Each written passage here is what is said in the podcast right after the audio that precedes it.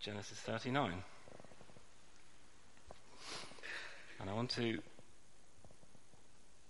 see if you can remember where we were as Ben left us two weeks ago. And can you imagine yourself, because I think it's it quite, quite useful to get some of the applications out. Imagine you were Joseph as you are reminded of some of these details. You've been nearly killed by your brothers. Uh, Reuben, one of your brothers, had other ideas, and Judah um, proposes getting you sold, but nevertheless, most of the brothers just wanted you dead. Your father thinks you're dead. And Joseph has been sold to the Midianites or Ishmaelites, and he's been taken to Egypt, uh, unlikely to see his father again, you'd have thought, humanly speaking. And I've given you a map there to give you some idea. There's a little work on here. Oh, that's not what I want to do. Yeah. So Jacob, I think, is around here. And do you remember that he was sent off to look to, to, look for them by Shechem, where, where his brothers were uh, looking after the sheep, and they directed him on to Dothan. So this is where it all went wrong, uh, and this is the route a long way from home towards Egypt that Joseph is taken on. A place where they don't really know the living God, and Joseph is on his own, long way from home. So we are just looking directly at, at, at the way the, the, passage splits up. Um, it's very interesting to, to see. Uh, it's so, so unexpected, really. We, we see time and again in here about Joseph, God was with him, but God's presence and his blessing of Joseph in Potiphar's house. And then we have this issue of a, a sexual temptation he has to resist. And then we have uh, him being wrongly accused and put in prison, prison. But still, after all that, um, again, at the end of our chapter, God's presence with him. And I want us to learn some lessons uh, from what we look at. So, starting with um, Joseph in Potiphar's house. So, he's been bought, and you see some of the signs of God's providence here.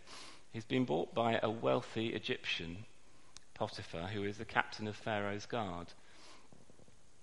Now, this is um, quite an important guy in Egypt. Um, and we read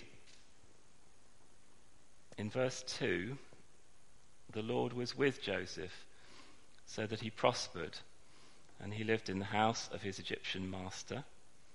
And when his master saw the Lord was with him, and that the Lord gave him success in everything he did, Joseph found favor in his eyes and became his attendant.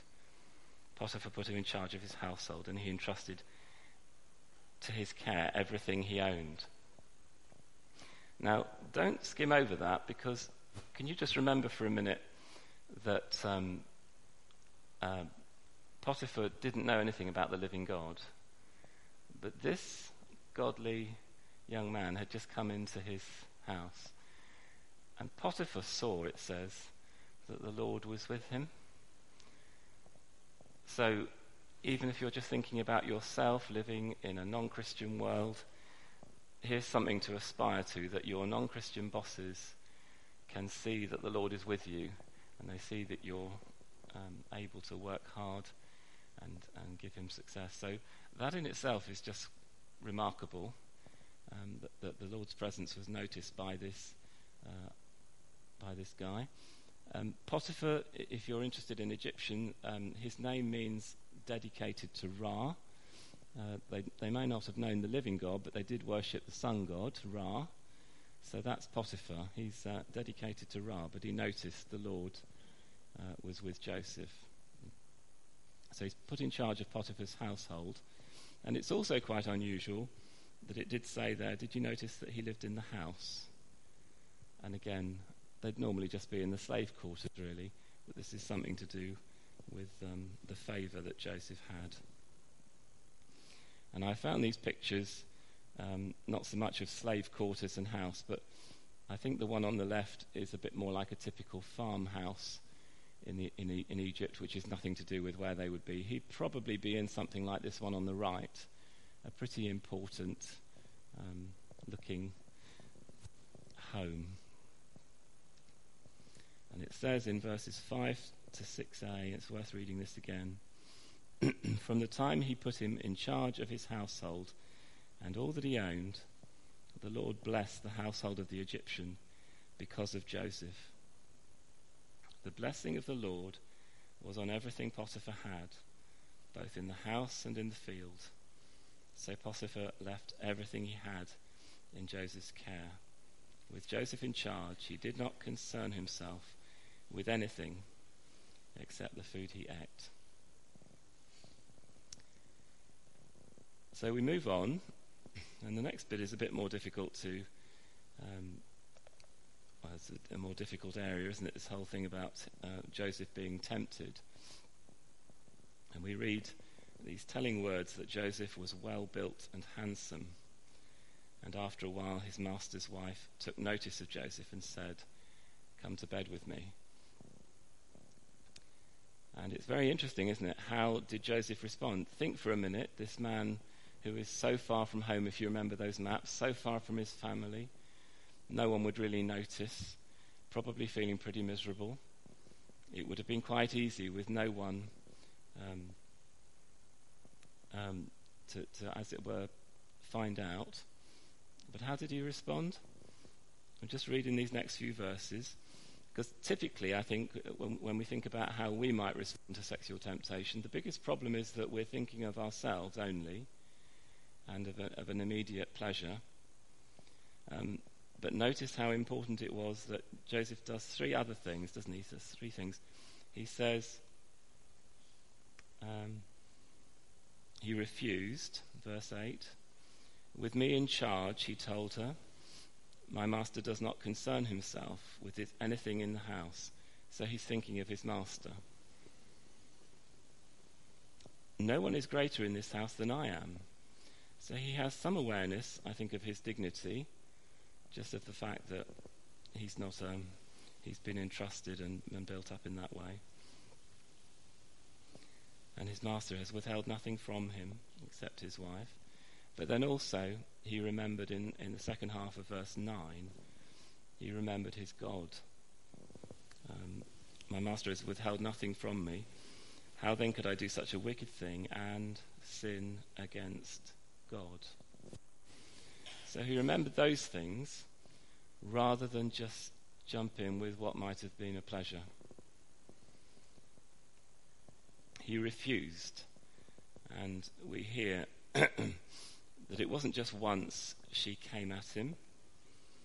She spoke to Joseph, it says in verse 10, day after day. So that means he must have, he must, she must have found him sometimes when he was more tired. Um, at all times, you know, he was still having to uh, have the strength to refuse. But then this comes to a climax um, when one day he went into the house, and I'm just reading bits from verse 11 here, to attend to his duties. And this time, actually, no one was in the house at all, none of the servants. And says, She caught him by the cloak, said, Come to bed with me. And he ran. But because she had a hold of his cloak, he ran and, and, and went away a bit, bit more half naked, I suppose. But she had the cloak in her hand. And what does she then do? Well, um, she starts a lying escapade as we move on to this bit of being wrongly accused. Um, verses 13 onwards. When she saw that he had left his cloak in her hand and had run out of the house, she called to her household servants. Look, she said to them, this Hebrew has been brought to us to make sport of us. He came in here to sleep with me, but I screamed. And when he heard me scream, he ran, and look, he's left his cloak. So it would be quite unusual, really, for this very important woman to gather the servants together to try and get them on side like witnesses. Um, but that's what she's doing here. She's, she's, she's telling lies and she's gathering witnesses that are, are um, to try and compound it. And then she waits, doesn't she? Verse 16 onwards. She kept his cloak beside her until his master came home and then she told him this same story. Look, this Hebrew came to make sport of me. But as soon as I screamed, and this is verse 17, uh, 18, for help, he left his cloak beside me and ran out of the house. And it says in, in verse 19, when his master heard the story, his wife told him, saying, This is how your slave treated me. He burned with anger. It's not immediately clear. You, you might think it's absolutely obvious he knew Joseph was guilty and his anger is directed there. But it's not explicitly said why he was angry, just that he burned with anger. And Joseph's master took him and put him into prison. He's got a bit shorter hair in that picture, but there's a person in prison for you. Um, it is um, interesting. A lot of the commentators think that if um, Potiphar had genuinely believed that Joseph was trying to rape his wife, he wouldn't have been put in prison. He would have just been killed. So, if you read in between the lines there, I think Potiphar was in a difficult position. With Joseph only having the status of a slave, he had no way of uh, really siding with Joseph, and this was um, perhaps the best he could do for Joseph. But it's probably the case that he was in prison for some 10 years or so. Because I think he was 17 when he was sold as a slave, and later on in the whole story, he's about 30 when he, he gets appointed before Pharaoh and elevated. And so there's 13 years we're accounting for. He's early in that time, um, comes into Potiphar's house, but it's not completely clear, but it's a significant time he is in prison. And it is interesting, although he only had the status of a slave, I think it is interesting that do you see any attempts from Joseph to run out and defend himself? And I think that leads to um, other people we know who also learned not to defend themselves or knew not to. And Jesus, we know, was falsely accused. And I'm reading in 1 Peter when they hurled insults at him, he did not retaliate. When he suffered, he made no threats.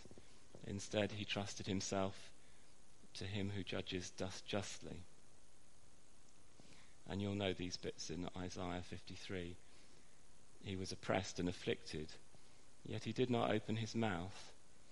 He was led like a lamb to the slaughter, and as a sheep before her shearers is silent, so he did not open his mouth. And it's very interesting here that, that even the Son of God is not rushing forward to defend himself. There's another example uh, of perhaps the lesson of, of how it's better if someone else is raised up to defend you. But do you remember the confusion at Pentecost? Well, it, it wasn't confusion, but some people thought it was. When the Spirit came, people were supernaturally helped to declare the wonders of God in different tongues. But some people made fun of them and said they've had too much wine. Did those people stop and defend themselves? God raised up Peter in this case. And Peter stands up and he says, Fellow Jews and all who live in Jerusalem, let me explain. These people are not drunk. So I'm just picking that point that, that uh, if, if, by and large, if, if someone needs defending, God will raise up someone to do it certainly when you are wronged, I don't think you need to be rushing at it. Uh, there may be a case, if you've really thought humbly about everything going on, there may be a case on occasions where there is something to be said. But by and large, Jesus and others and Joseph, they're not going out of their way to defend themselves. And then we go on to the later bit of the passage where he's in prison. And again, we find, and I'm in verse 20b, but while Joseph was there in prison, and this is such a, um, a reminder of where we were at the start of the chapter, the Lord was with uh, him. He showed him kindness and granted him favor in the eyes of the prison warden. Do you remember at the start of the chapter, he was finding favor in the eyes of his master? So the warden put Joseph in charge of all those held in the prison, and he was made responsible for all that was done there. The warden paid no attention to anything under Joseph's care, because the Lord was with Joseph and gave him success in whatever he did.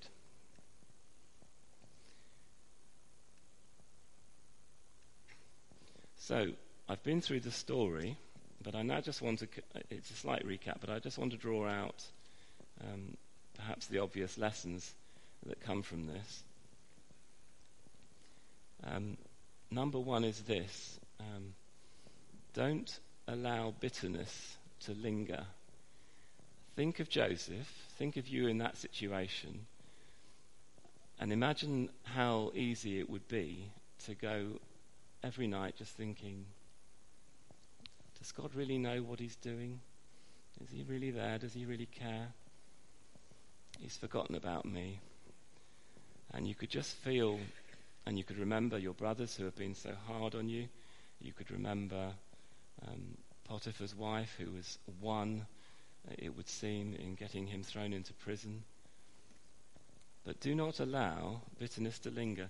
And it's worth um, thinking hard because I think a lot of believers are actually held back from moving on with God because there is something, some hardship that's been done in the past and they just cannot get rid of the fact that they're just thinking um, that you know it's it's a bitter thing and that it just it just gnaws there uh, and it needs to be got rid of. And in Ephesians four and verse thirty, there's just a little quote there: "Do not grieve the Holy Spirit of God," and the reminder to get rid of all bitterness.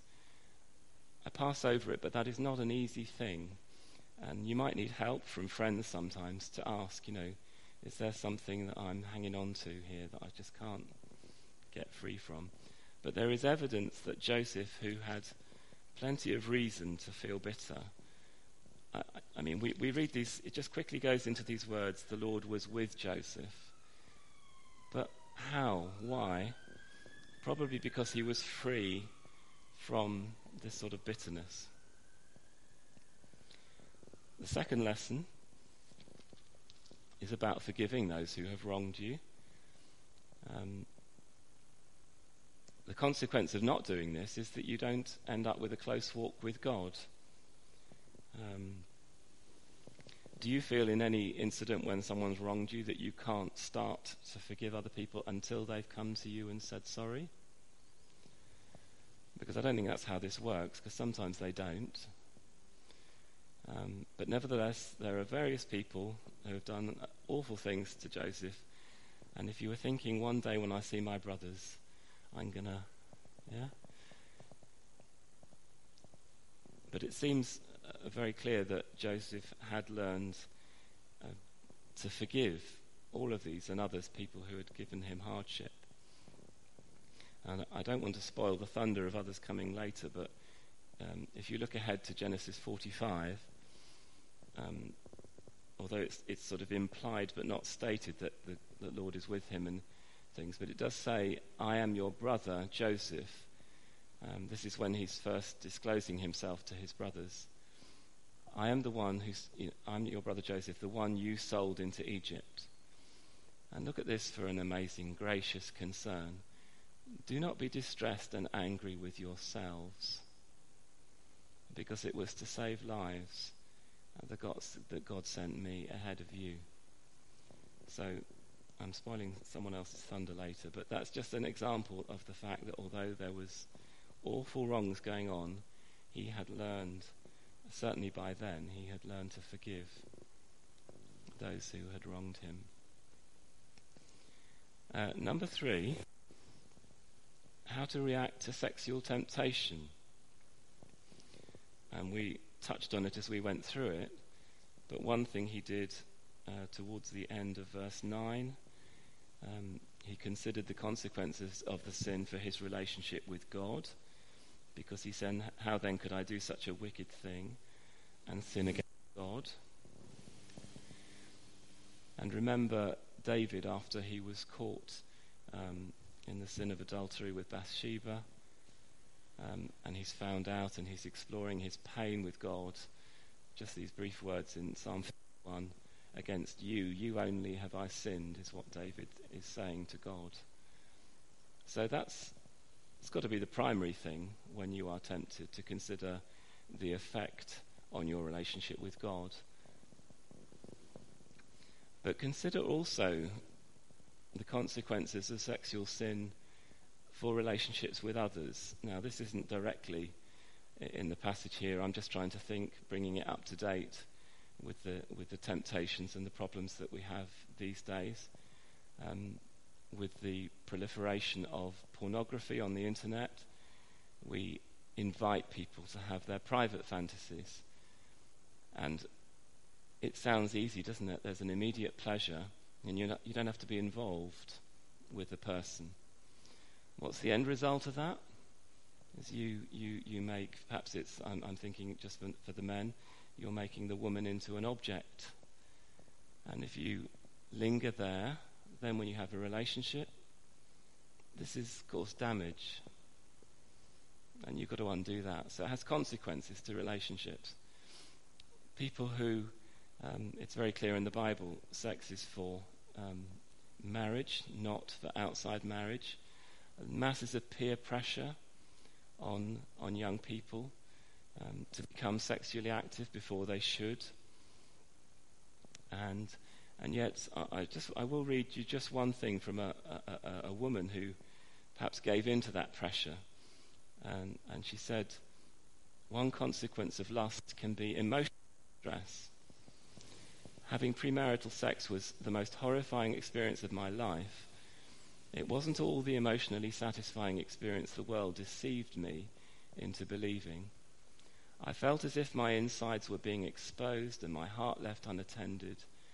I dread the day I have to tell the man I truly love and wish to marry that he is not the only one, though I wish he were. So people get trapped in these things. And then adultery. Sometimes it's not discovered, um, but often it is. And if it is, in all of these areas there is a deceit going on. Someone has deceived you to think that the immediate pleasure is worth it and that the long term consequences are bad. But um, with adultery, when it's found out, usually, more often than not, a, a marriage breaks down and we've all seen it. Some of our own parents have split up, haven't we, over uh, this or other things. The consequences in relationships of falling into this deceit are immense. So, the other obvious lesson about sexual temptation is don't go where you know you will be tempted. And although it was a very short word in the passage we read, know when to run all right, just before it could have got too much for, jo- for Joseph to handle, he ran. He ran. Two more lessons, and then I'm done. Uh, when someone wrongs you, don't be quick to defend yourself. Now, that doesn't come very naturally to us. We want to get back at people. We think no one else is going to stand up and do the defending, and especially if someone's completely out of order and it's not true. There's a lovely quote here from A.W. Tozer. Uh, I'll read you. Whoever defends himself will have himself for defense, and he will have no other. But let him come defenseless before the Lord, and he will have for his defender no less than God himself. So again, we gloss over it, but um, think about the times when you, whether it's in a work situation or something else, someone's accused you, and your instant reaction is to defend yourself. Think again about how you might be able to honor God if you just withdraw. Maybe, maybe you're being criticized, and there's a lot of wisdom in thinking, okay, this is coming from a very unfair angle. Um, But is there a grain of truth in this? Can I humble myself over it and not think, right, he's got something on me and I'm going to get something back on them? But then, when God's hand is very heavy against you, and I think this is perhaps the strongest lesson I'm sensing in this um, passage Joseph, a long way from home, terribly treated. Um, so tempted to think God has forgotten me, He doesn't care, there is no justice. And then I, I want to finish where I started in Psalm 73. Listen to Asaph here in Psalm 73. Um, this is what the wicked are like, it, always free of care and amassing wealth. Surely in vain I have kept my heart pure. All day long I have been afflicted, and every morning brings new punishments. When I tried to understand all this, it troubled me deeply. Till I entered the sanctuary of God. Then I understood their final destiny. And then later in that psalm, in verse 25, Whom have I in heaven but you? and earth has nothing I desire besides you. So, in these severely trying circumstances, the Lord was with Joseph. Whatever we are going through, can the same be said of us? That's all I want to say.